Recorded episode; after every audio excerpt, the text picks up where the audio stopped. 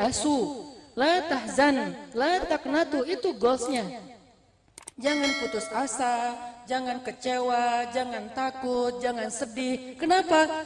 Dengan bahasa yang berbeda-beda intinya innallah ma'ana wa huwa ma'akum aina kuntum dan seterusnya dan seterusnya banyak. Sehingga ini adalah ayat untuk memudahkan kita, bukan untuk menyusahkan kita. Saya ngerasa ya, kayak misalnya gini. Ini cerita yang mungkin teman-teman udah pernah dengar. Empat bulan yang lalu saya kehilangan motor seharga 21 juta. Saya nggak mau nyebut mereknya karena nggak di endorse ya hilang motor. Baru beli dua bulan apa kurang lebih hilang. Lagi pulang malam-malam habis meeting sama teman-teman pemuda hijrah, taruh di carport karena nggak punya garasi di carport aja, gerbang digembok. Subuh-subuh bangun, gerbang udah kebuka, gembok hilang, motor hilang. Apa yang membuat saya nggak langsung uh, apa mungkin ya? Sedih berlarut-larut sampai membuat saya kayak marah banget. Mungkin kenapa masih bisa sabar kemudian kayak uh, tenang gitu? Tetap diikhtiarkan cari keliling kompleks. Siapa tahu ada yang lagi dorong-dorong motor saya gitu kan? Cuman mau dibilang dong eh kayak mirip motor kita. Gitu. Nggak akan diapa-apain. Orang mungkin orang yang gede-gede ramean misalnya ya kenapa bisa kuat sabar? Mungkin pas detik itu karena kata Nabi as-sabru inda sidmatil ula. Sabar itu di awal kejadian. Kalau setelah sekian lama namanya bukan sabar sadar. Jadi kalau kita dapat musibah, wah panik gitu, udah lama-lama, ya udah deh innalillah wa inna ilaihi rajiun. Itu bukan sabar, itu sadar. Sabar ukurannya di awal kejadian. As-sabru kata Nabi, inda sidmatil ula. Sabar itu di awal hentakan. Ketika kita diuji oleh Allah dengan jebret ada masalah, jebret ada kayak musibah, mungkin musibahnya enggak enggak dengan suara lantang, suaranya pelan. Eh, kita jadi adik kakak aja yuk. Kan pelan ya, ngomongnya kan santai kan. Tapi kan kayak musibah terbesar nomor dua gitu dalam hidup. Terus, terus gimana biar kita kuat? Nah di situlah ketahuan sabar atau enggak. Kalau kita marah-marah kayak di jalan gitu ya. Di jalan ada yang melanggar lalu lintas, rambu-rambu, kayak kita disalib tapi e, misalnya enggak dengan cara yang benar dan seterusnya kita klakson marah-marah sampai artinya habis saking klaksonnya lama gitu. Pas sudah sampai di rumah, Astagfirullahaladzim, ya udah deh sabar aja. Itu bukan sabar, itu sadar. Berarti dia udah kehilangan pahala sa sabar. Gak dapat lagi wabashiris sobirin. Sampaikan kejutan ke orang yang sabar, karena dia gak sabar. Kita kira-kira lebih sering sabar apa sadar? Lebih sering sadar, Alhamdulillah masih sadar ya. Karena ada orang yang sadar juga, enggak, terus aja kayak gitu. Tapi berarti kita jarang dapetin kejutan tentang orang sabar yang luar biasa. Nah, kenapa bisa sabar ketika terjadi misalnya motor hilang langsung nahan, jangan sampai kita berputus asa, nanya mempertanyakan kebesaran Allah, apa maunya Allah, Allah nggak adil sama saya, kenapa saya terus yang kena, dan seterusnya dan seterusnya. Kenapa bisa sabar? Karena kita yakin kepada Allah. Kata Nabi, siapa yang ketika kehilangan sesuatu, lalu dia membaca doa Allahumma ajurni fi musibati wa li khairan minha Allah akan menggantikan yang dia kehilangan itu dengan yang lebih baik. Itu janji Allah dan Rasul. Karena kita yakin kepada Allah dan Rasul, setiap hari kita bilang sadaqallah, setiap hari kita bilang sadaqar Rasul, akhirnya tenang. Kan buahnya itu kan ketenangan. Ala bidzikrillah tatmainnul qulub. Zikir di sini itu bukan cuma subhanallah, subhanallah, bukan. Ketika kita ingat Allah dalam masalah kita, jadi tenang. Kenapa? Masalah kita kalau ditaruh di depan mata kita itu jadi gede. Begitu ditaruh di hadapan Allah jadi kecil. Dunia ditaruh di depan kita besar banget. Dunia ditaruh di depan Allah lebih ringan daripada sebelah sayap nyamuk. Sehingga artinya apa? Masalah apa pun kalau kita hadapin sendiri itu nggak akan kuat. Kegedean masalahnya. Tapi kalau ditaruh di hadapan Allah itu jadi ringan, gampang, sepele banget, receh. Karena kita taruh di hadapan Allah, jangan di hadapan kita. Makanya kalau ada masalah, jangan taruh di depan kita. Taruh di depan Allah. Cara naruh masalah di hadapan Allah, taruhlah dia di atas sajadah dalam sujud panjang kita. Itu cara naruh masalah di hadapan Allah. Begitu kita taruh dengan doa-doa kita, langsung ringan. Kenapa? Ah, itu mah receh di hadapan Allah. Kalau kita nggak yakin dengan doa, wakhluf li khairan minha, kita bakalan putus asa. Baru juga beli tiga bulan kayak sedih banget gitu kan. Udah belinya cash lagi. nggak ada asuransi yang bisa balikin, artinya nggak bisa ngeklaim ke mana-mana, kan rugi nih. Tapi kalau ada kalimat kita taruh aja kepada Allah, Allah motor saya hilang, ganti dong yang lebih bagus. Kan itu kan terjemahannya kan? Karena kalau kita baca bahasa Arab nggak ngerti terjemah kayak agak kurang greget gitu. Seberapa greget lo doa aja. Jadi harus ngerti terdet, ya Allah motor saya hilang ganti dong lebih bagus. Udah tenang. Kenapa tenang? Karena yakin. Karena buah dari keyakinan itu i, uh, sakinah tenang. Seminggu kemudian, Alhamdulillah Allah ganti dengan motor seharga 31 juta. Sebulan kemudian, ini lagi diganti dengan harga motor 45 juta. Masya Allah ya, subhanallah. ini nih, Allah ganti dua motor loh sekaligus. Satu 31 juta, satu lagi 45 juta. Jadi kalau ada masalah dalam hidup teman-teman, tinggal bilang aja, ya Allah saya ada masalah nih kecil.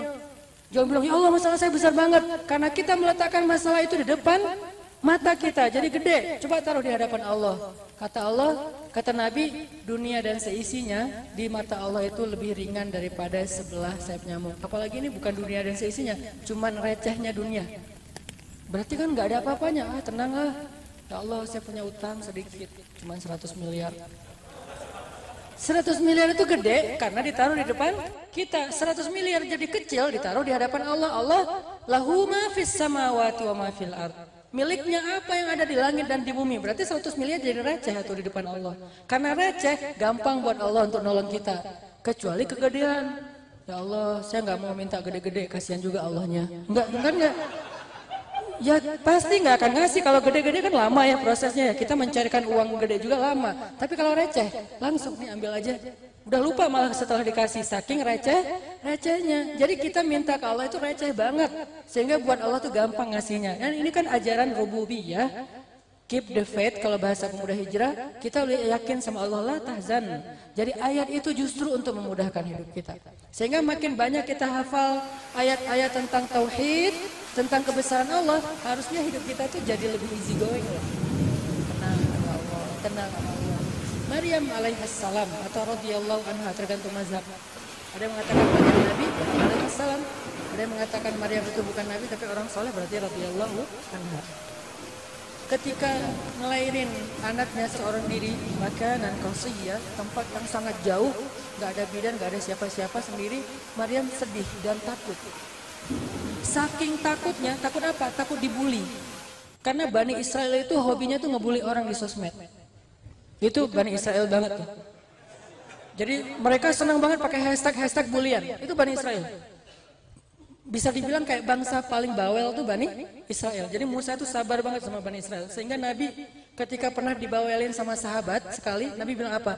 Musa pernah diperlakukan lebih berat dari ini dan dia sabar. Sehingga Nabi sabar. Apa waktu itu yang terjadi sama Nabi? Nabi dituduh nggak adil dalam membagi ghanimah.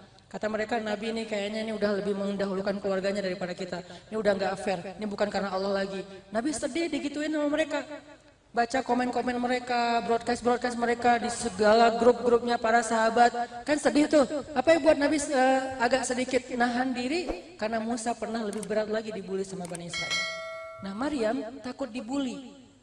Dibully apa? Punya anak nggak punya suami. Dan itu jadi celah banget untuk ngebully Maryam. Sehingga Maryam saking takutnya, Maryam mengatakan gini, Ya laitani mitu qabla hadha wa kuntu nasyam Seandainya saya mati aja, kata Maryam. Saya nggak sanggup hidup kalau kayak gini. Gimana kalau nanti mereka ngebully saya? Gimana kalau nanti jadi saya jadi uh, trending topik di mana-mana orang menghina saya, hashtag tentang saya, Maryam hina, Maryam selingkuh, Maryam apa? Gimana gimana gimana? Aduh, saya nggak sanggup hidup kalau kayak gini, kata Maryam. Agak sedikit mengeluh tapi belum berlebih-lebihan. Allah langsung mengatakan, "La tahzani." La tahzani ya Maryam. Jangan sedih Maryam. Qad ja'ala rabbuki tahta kisariya. Minumlah, di bawah kakimu sudah keluar mata air. Ditenangkan dulu, minum. Kan orang kalau lagi panik itu disuruh minum dulu. Udah beres minum? Ya Maryam. Wahuzzi ilaiki bijid'in nakhlah tusaqit alaiki rutuban janiyya. Coba kita pakai logika. Memahami ayat ini, bukan pakai tafsir. Pakai logika. Maryam itu baru bersalin, lagi lemah-lemahnya Cewek baru ngelahirin sendiri nggak punya siapa-siapa, lagi lemah. Lemah fisik, lemah uh, mentalnya karena takut kepada bulian Bani Israel. Allah kasih perintah apa coba? Goncangkan pangkal pohon korma. Kira-kira logis nggak sih ini perintah? Jangankan Maryam yang lagi lemah, sepuluh laki-laki menggoyang pohon korma itu belum tentu goyang loh. Karena pohon korma lebih gede daripada pohon kelapa. Ini perintah nggak logis nih. Ditambah lagi akan berjatuhan korma muda. Yang tua aja belum tentu jatuh, apalagi yang muda yang susah untuk digoncangkan supaya berjatuhan kan? Ini perintah sangat tidak logis. Terus gimana Maria mau melakukannya? Bukan pakai logika, pakai iman. Gak semua perintah Allah itu harus logis. Kalau itu berasal dari Allah, udah biarin aja. Sami'na wa ato'na. Kalau itu berasal dari Allah. Kalau berasal dari manusia, kita pikir-pikir, logis nggak ya? Mungkin nggak ya? Realistis nggak ya? Make sense nggak ya? Kalau manusia, kalau Allah, udah kalau Allah yang nyuruh, lakukan aja. Nanti biar Allah yang beresin sisanya. Allah cuma pengen lihat di awalnya kita tahan gak sih? Wahuzi ya Maryam, goncangkan, bukan uh, ujungnya, pangkalnya, bijiz nakhlah. Maryam baru pegang pohon korma, tuh pohon berguncang dengan sendirinya. Makanya kita cuma ngambil asbab kecil doang, sisanya Allah yang beresin. Dipegang sama Maryam pangkal korma, kormanya berguncang. Dan hebatnya, guncangan pohon korma ini nggak menjatuhkan semua buahnya. Allah yang pilih mana yang jatuh, mana yang enggak. Ya lo jangan jatuh. Oh iya ya, yang lo jatuh. Dipilih sama Allah. Rutoban, janiyah. Kan korma itu banyak istilah ya. Ada tamar, ada rutop, ada apa, eh, naklah, ada banyak istilah lah untuk untuk untuk uh, korma. Tapi di sini Allah memilih rutob. Rutob janiyah. Jadi di antara sekian ratus ribu uh, apa butir korma yang ada di pohon itu, cuman rutoban janiyah. Rutob yang segar, yang rasanya manis, yang boleh jatuh dan jatuhnya tepat di dekat Maryam. Allah lagi nunjukin kebesarannya. Biar Maryam lebih yakin dan gak usah takut. Baru Allah bilang, Fakuli wasyarabi wa qadri aina. Makanlah wahai Maryam, minumlah wahai Maryam, bersenang hatilah wahai Maryam. Ini cara menyelesaikan masalahnya. Yakin dulu sama Allah. Setelah yakin, kemudian Allah bilang gini, Imma tarayinna minal bashari ahadan faquli inni nadartu lirrahmani sawma falan ukallimal yawma insiyah. Kalau kamu ketemu orang Bani Israel, jangan ngomong, diam aja. Kalau dibully, diam. Kalau di head, diam. Kalau di kick dari grup, diam. Kalau grupnya yang left dia, diam. Kadang-kadang kita nggak left grup, grupnya yang left. Mereka bikin grup baru di sebelah, cuman kita doang yang nggak di invite, yang lain masuk. Ini nih, diam, diam, nggak usah di komen, nggak usah di replay, nggak usah di forward, diam aja, nggak usah di capture.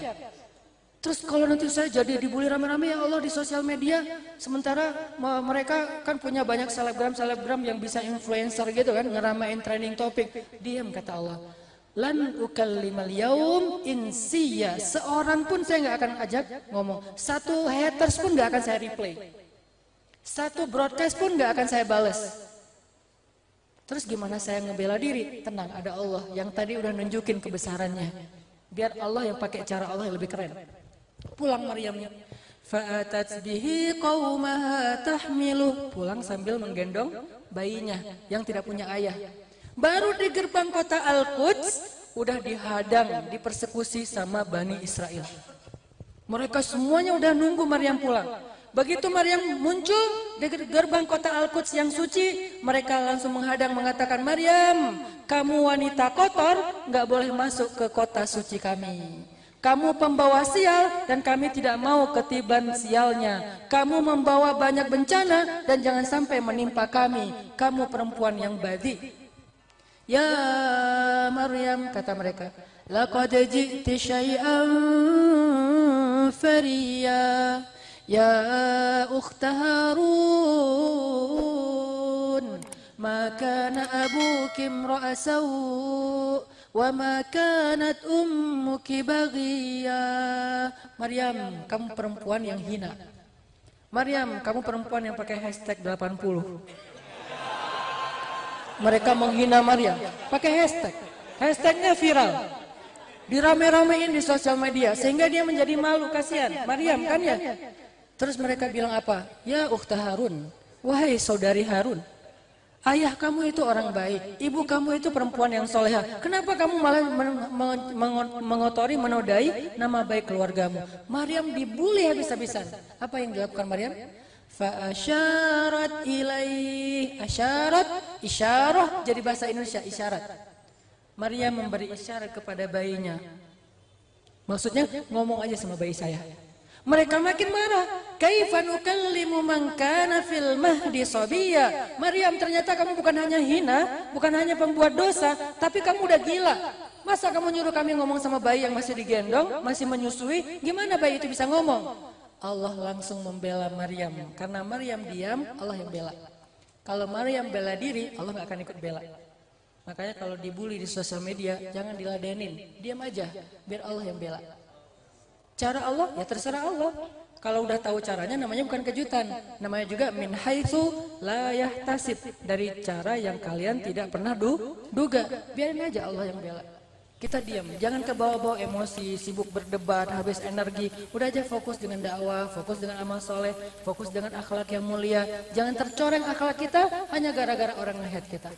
Kalau kalau gitu berarti kita berhasil dipancing untuk berbuat sesuatu yang tidak baik. Maryam diam. Akhirnya Allah menjadikan bayi itu bisa berbicara. Bukan berbicara lebih tepatnya, khutbah. Karena kalau bicara cuma mama, mama udah bicara kan? Ini enggak, khutbah. Call, Inni abdullah. Kebayangnya bayi Isa lagi dalam gendongan ibunya ngomong.